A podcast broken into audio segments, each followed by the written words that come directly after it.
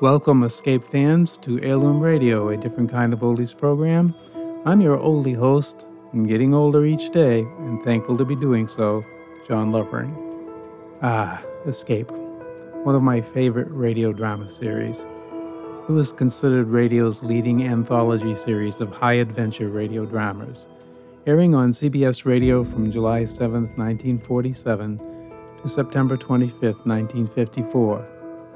Now, any media production that goes seven years has to be done well and must have been quite popular with the listening audience. And it was. The program was directed by Norman Macdonnell and William N. Robson. Interestingly enough, Escape, unlike the Suspense series, did not have a sponsor. It was one of those programs referred to as sustaining, meaning that the network paid the bills. They did have a sponsor in 1950, that being the Richfield Oil Company, but they only stayed on for five months. Now, considering that it was a sustained program, it's amazing they produced 228 episodes. Of course, the series was given a lower production budget and was subject to frequent schedule changes that made it sometimes difficult to find for the audience. Still, the Escape enthralled many listeners and is well remembered for the opening song, Mussorgsky's Night on Bald Mountain, and the introduction given by William Conrad and later Paul Frees. The intonation in their voices was incredible. The show is designed to free you from the four walls of today for a half hour of high adventure.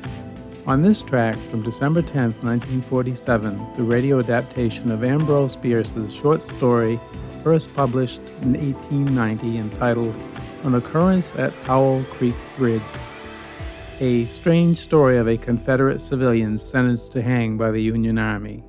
William Robson, who directed and adapted the story, had to fill a 30 minute time slot, so he added a few extras to the original story. There's a scene in here with a deadly snake, and another scene with Jethro, a former slave, that is not in the original story. The show was actually presented once on Escape and three times on Suspense, and though the script was the same on all four of the broadcasts, the lead role was played by four different actors. In this production, the role of Peyton Farquhar was played by Harry Bartell, and Jethro was played by Luis Van Rooten. William Conrad and Bill Johnstone narrated.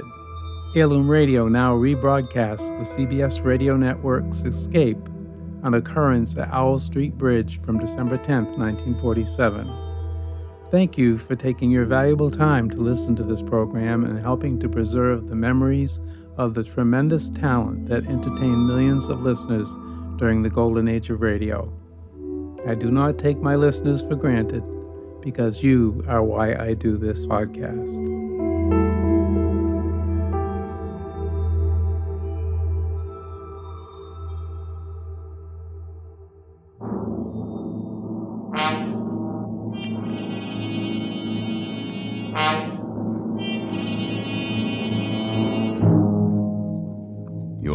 Standing on a bridge over Owl Creek, a noose around your neck.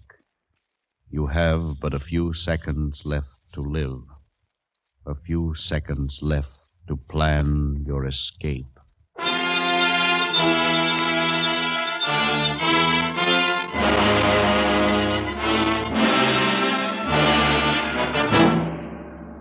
Escape, produced and directed by William N. Robson, and carefully contrived to free you from the four walls of today for a half hour of high adventure.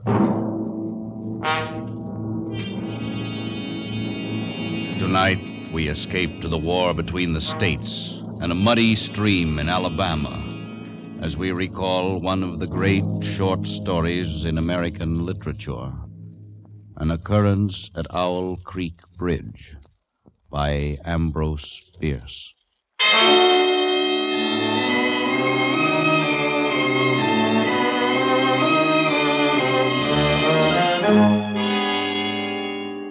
A man stood upon a railroad bridge in northern Alabama, looking down through the ties at the swift water 20 feet below. The man's hands were behind his back, the wrist bound with a cord. A rope closely encircled his neck. It was attached to a stout cross timber above his head. and the slack fell to the level of his knees. He watched a piece of dancing driftwood racing down the current beneath his feet. He thought, If I could just free my hands, I might throw off this noose and dive into the creek. If I swam underwater, I'd be safe from their bullets. If my wind held out, I could make the southern bank, take to the woods, and get away home. Peyton Farquhar, Alabama planter, stood at the end of a plank. A captain of the U- Union Army and a sergeant stood at the other end. When they stepped aside, the plank would tip upward, and Peyton Farquhar, Confederate spy, would slip between the ties to hang above the muddy water of Owl Creek until dead.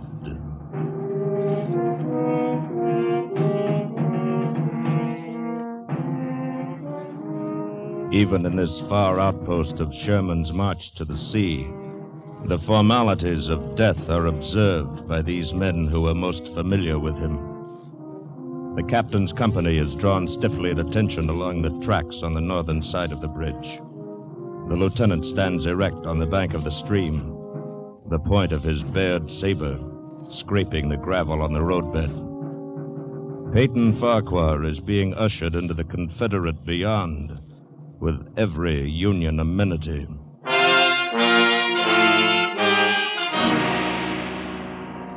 The captain stands aside.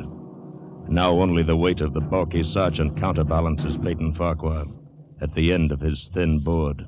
They say that this is a moment when all the past events of your life tumble into your memory.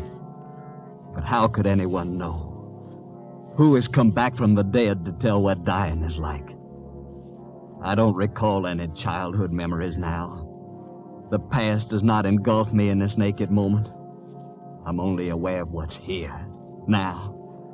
Those Yankees lined up on the bank. His captain's tired eyes. That turkey buzzard circling up there, waiting for me. And that noise. That beating, driving sound like a distant engine. A pump. The roll of thunder on a summer evening. Coming closer. Getting louder. Choking me.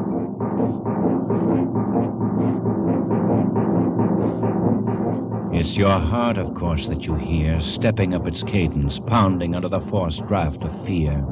Now you see nothing, remember nothing, sense nothing, but this strangling, suffocating beat of your own heart, throbbing its final protest. You stand there, erect. The work is nearly at an end now. The captain draws his sword, flourishes it to a carry, sings out a command. Company!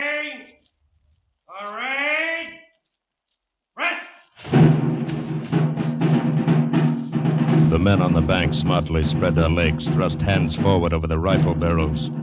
The sergeant on the end of the plank takes one step to the left. The plank tips forward. And Peyton Farquhar drops between the timbers of Owl Creek Bridge.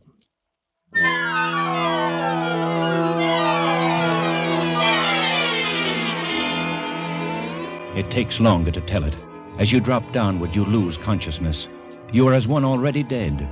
Then you awaken sharply in pain to feel, not to think, just to feel. The cutting pressure on your throat, the agonies of pulsating fire shooting from your neck downward. To feel the fullness, the congestion, the head bursting with suffocation. Distantly, beyond, outside of yourself, you hear a splash. Remotely, you sense cool, wet, green darkness. The rope has broken. You have fallen into the stream.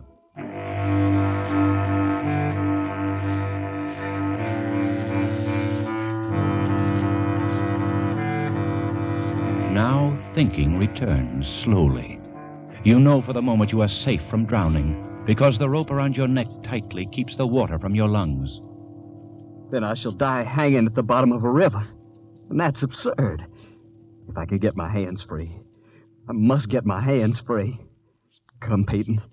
They can't lick you. Try again. Once more. Good boy, the rope's given. Again. Try once more. That does it, my boy. Now, the rope around your neck. You must breathe when you come to the surface. You must breathe quickly. For if they haven't hanged you and they fail to drown you, you can't let them shoot you. Loosen that rope around your neck. You must get it loose. Now.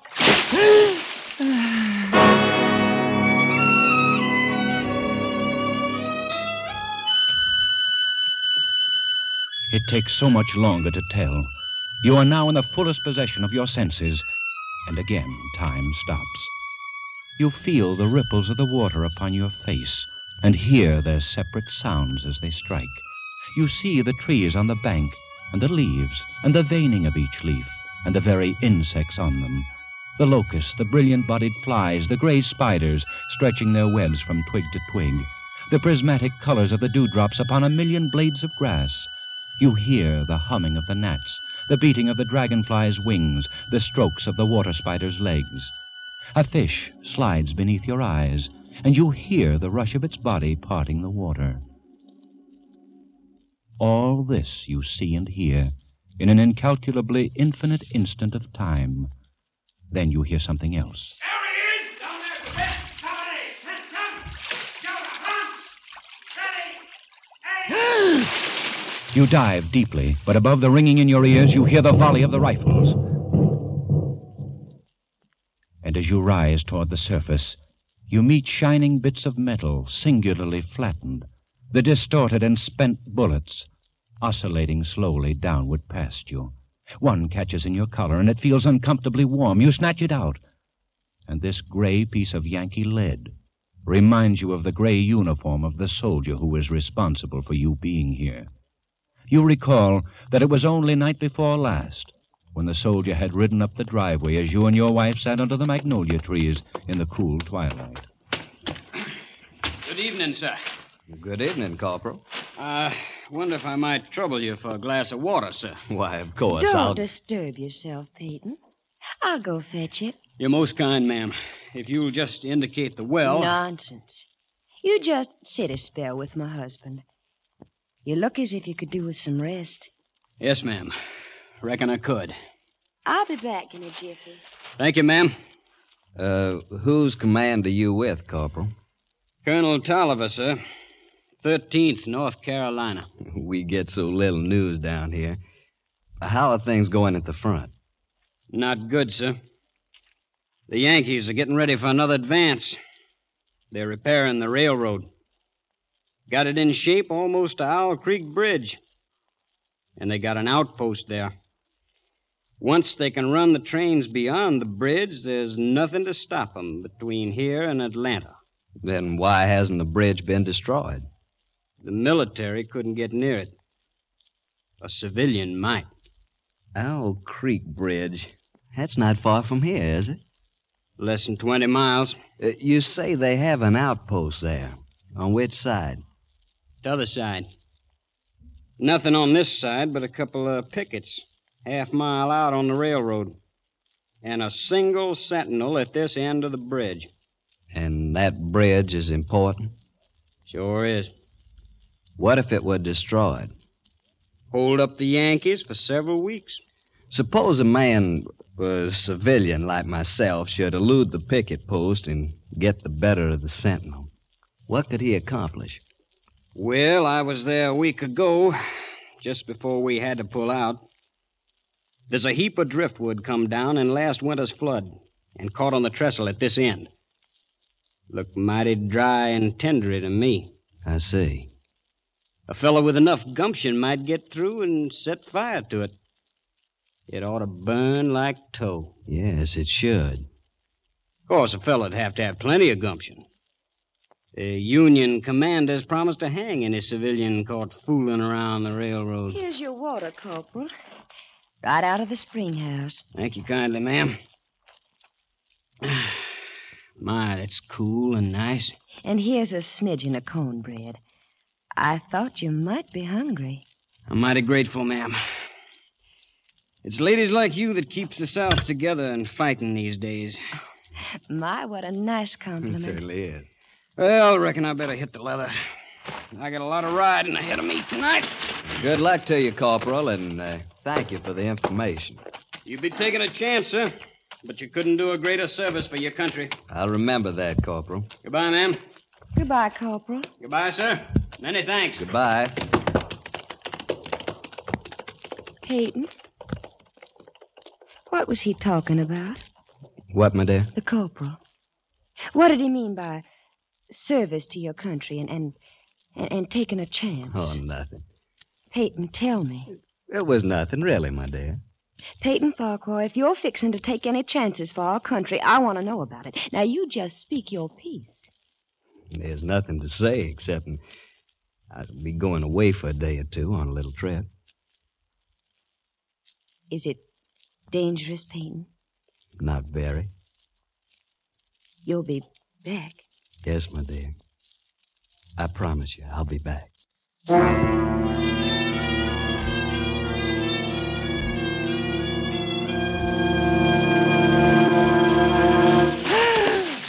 You break the surface of Owl Creek for a second time.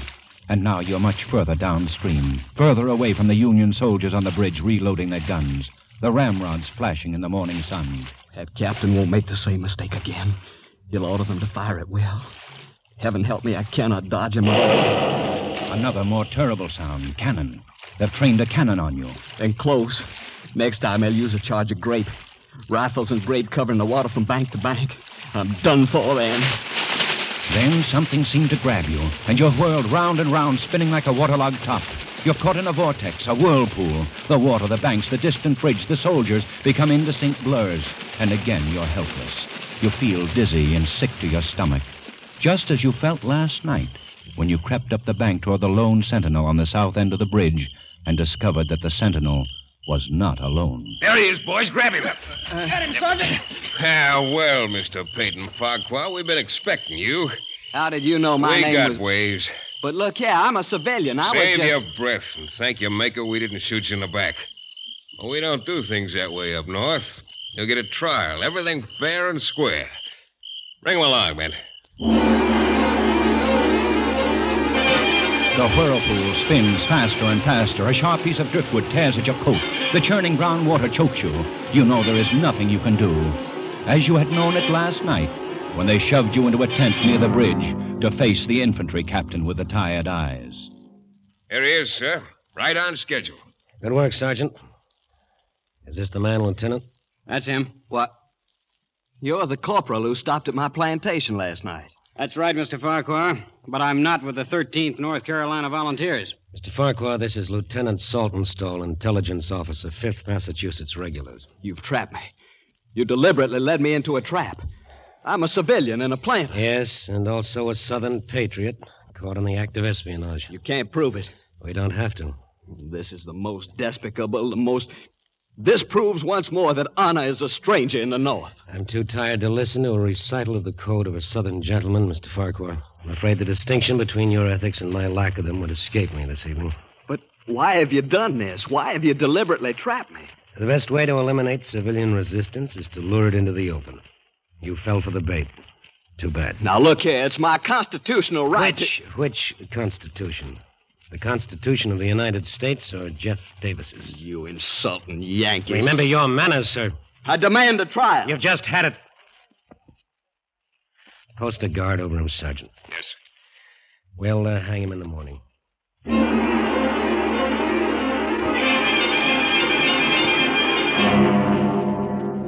Something tears at your face, scratching, and you realize that the whirling has stopped.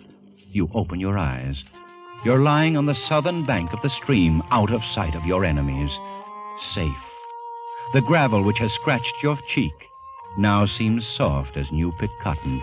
The forest around you is a garden of luscious beauty, reeking with a heavy perfume of freedom. Even the whiz and rattle of the final charge of grape screaming through the treetops seems a benediction from the baffled cannoneer. You leap to your feet and run into the woods, south, towards home.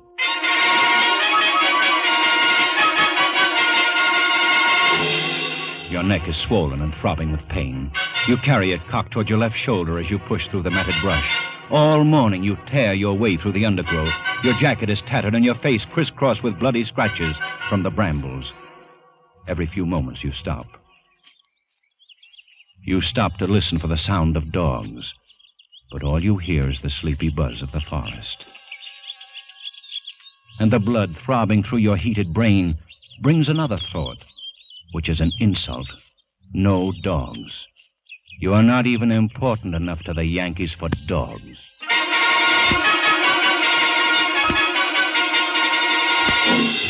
It's nearly noon now, and for half an hour you've been plunging through a swamp, waist deep in green ooze. Your neck hurts constantly. Your head throbs and your tongue is thick. It tastes like brown cotton. Gnats swarm before your eyes, catching in your eyelids. Mosquitoes buzz in your ears, drill deep in your hands and swollen neck. You cannot go any longer. You slow down. You stop. You reach toward a palmetto root for support, and it slithers from your grasp and slides softly into the water. Water moccasin. Fear finds you at last. Terror, which stood aloof when you fled the executioner's bullets, now embraces you with clammy unction. A water moccasin. The deadly cottonmouth. Now each branch and root seems to writhe under your glance.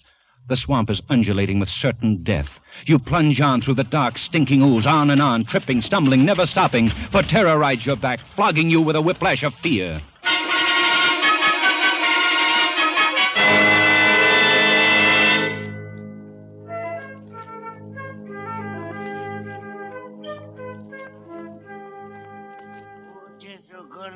Master Peyton fit as a fiddle and jig time. You just drink this here yop tea, Master Peyton. Thank you. Thank you. Jethro, Yes, sir, Master Peyton. what are you doing here? I live here. You live. Where am I? What happened? I was paddling my dugout home through the swamp with a mess of catfish. I sees you lying out there on the bank in front of my cabin. Jethro, I heard. I, I, I thought you were dead. Of course you thought Jethro was dead. You knew he had consumption when you sold him. You knew he couldn't last long and he wasn't earning his keep. His wife and his daughter had carried on some at first, but after a while they calmed down. And last you'd heard, Jethro was dead. you thought I was dead, Master Peyton? Why, sir, don't you know what's happened to me? I'm free. I'm free at last. So, news travels fast. Even in the middle of this backwoods swamp, this lonely black has heard of Abe Lincoln's traitorous Emancipation Proclamation. And they believe it with the faith of children. Yes, sir, I'm free. I expect pretty soon my woman, my little gal, come along and join me. Yes, yes, of course they will, Jethro. Hi, is they, Master Peyton?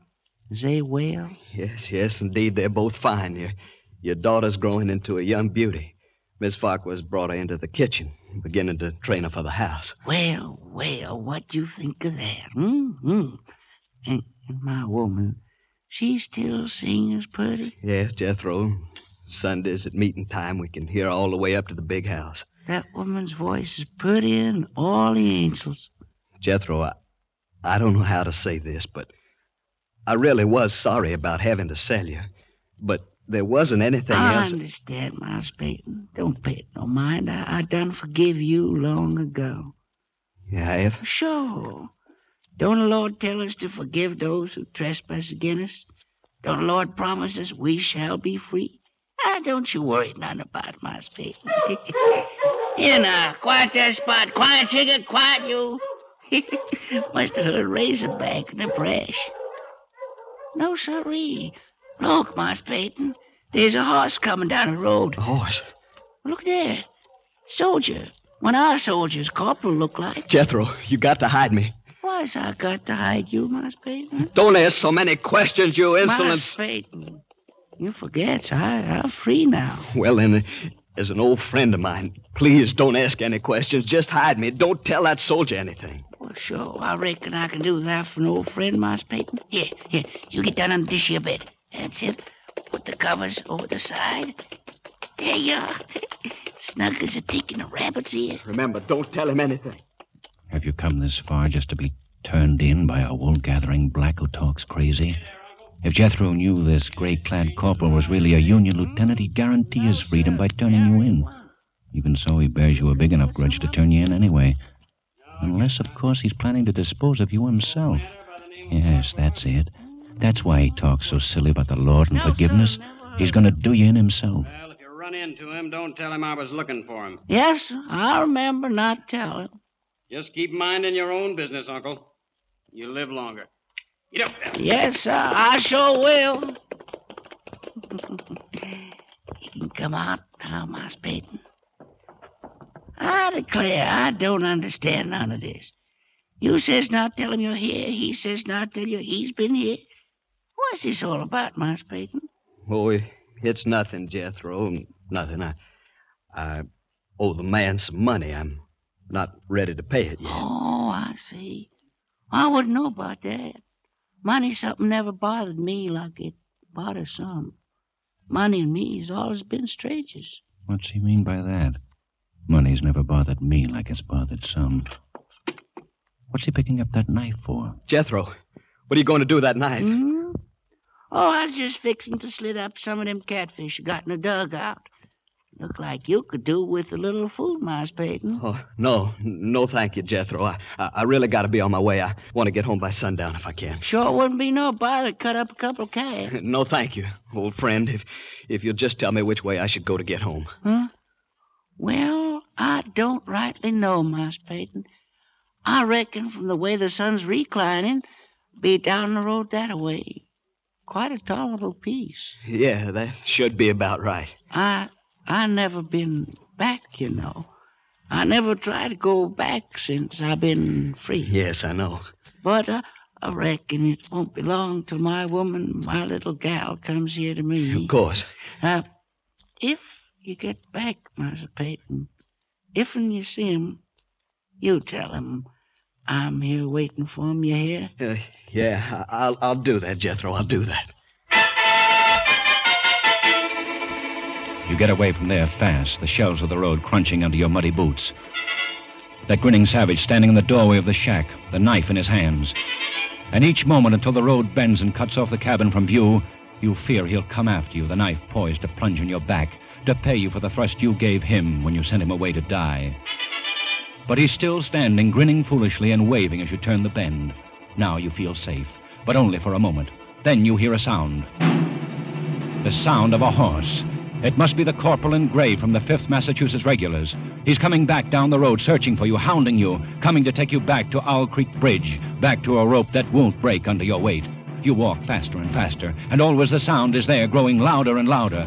And you run as fast as you can down the Shell Road, which stretches clear to the horizon between the green walls of scrubby pines. How long have you been running down this endless road? It's dark now. Is it night? Or has the blood trapped in your head by the suffocating rope at last burst into your congested eyeballs and blinded you? Will it next pour from your swollen and bruised neck into your brain, stopping all sensation, instantly bringing to a welcome end this day of agony and flight? Ridiculous fantasies of fatigue and fear. You can see the darkness is the black of a sudden summer storm. That lightning flash clearly shows the white road ahead and the black silhouettes of trees along the sides. And since you're sure that you can see, the other senses return. You hear the rumble of the thunder. You feel the insupportable ache of your straining lungs, the leaden weight of your tired feet, and now the patter of rain, first washing the stinging sweat from your scratched and bitten face, now pounding harder, flowing down across your hatless head, matting your hair, slowing your headlong gait to a dog trot. Another flash of lightning directly overhead. For an instant, you see the soldiers of Owl Creek Bridge standing at the side of the road, rifles leveled, their eyes boring down the sights, aiming at your heart. Again, you're running, and the rain has turned to hail.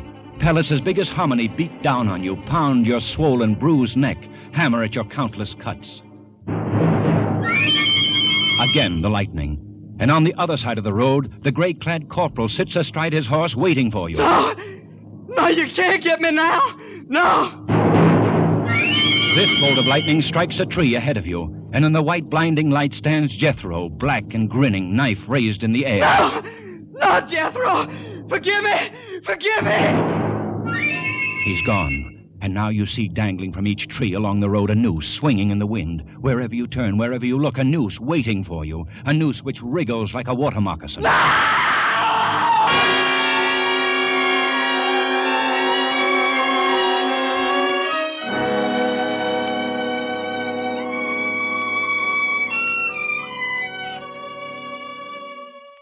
You are standing on the green lawn of your plantation before the high columned entrance. The storm is over. The clouds are black and menacing all around the horizon, but through a break in the sky overhead, glorious sunlight streams down, bathing your garden and your house in heavenly light. You are home. And now you hear a rustle of crinoline, and down from the wide portico steps your beloved wife. She walks across the wide lawn, arms outstretched. Peyton, my dear, you're back. Just as you promised you'd be. For this moment, you have endured the agonies of this day.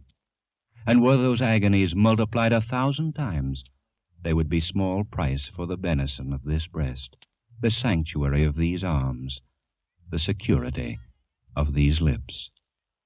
You step forward to fold your wife in your embrace. The rope stretched tight, sang like a bowstring. Peyton Farquhar was dead. His body, with a broken neck, swung gently from side to side beneath the timbers of Owl Creek Bridge.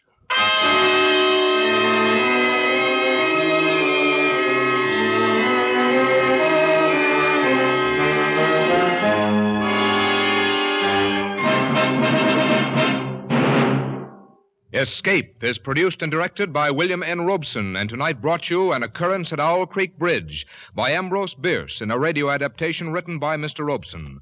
The part of Peyton Farquhar was played by Harry Bartell. The narrators were Bill Conrad and Bill Johnstone. Jethro was played by Luis Van Rooten. The special musical score was conceived and conducted by Cy Feuer. Next week, You are trapped in the pitch darkness of a ruined mansion, and groping for you, stalking you, is a homicidal maniac armed with a knife, from whom you must escape.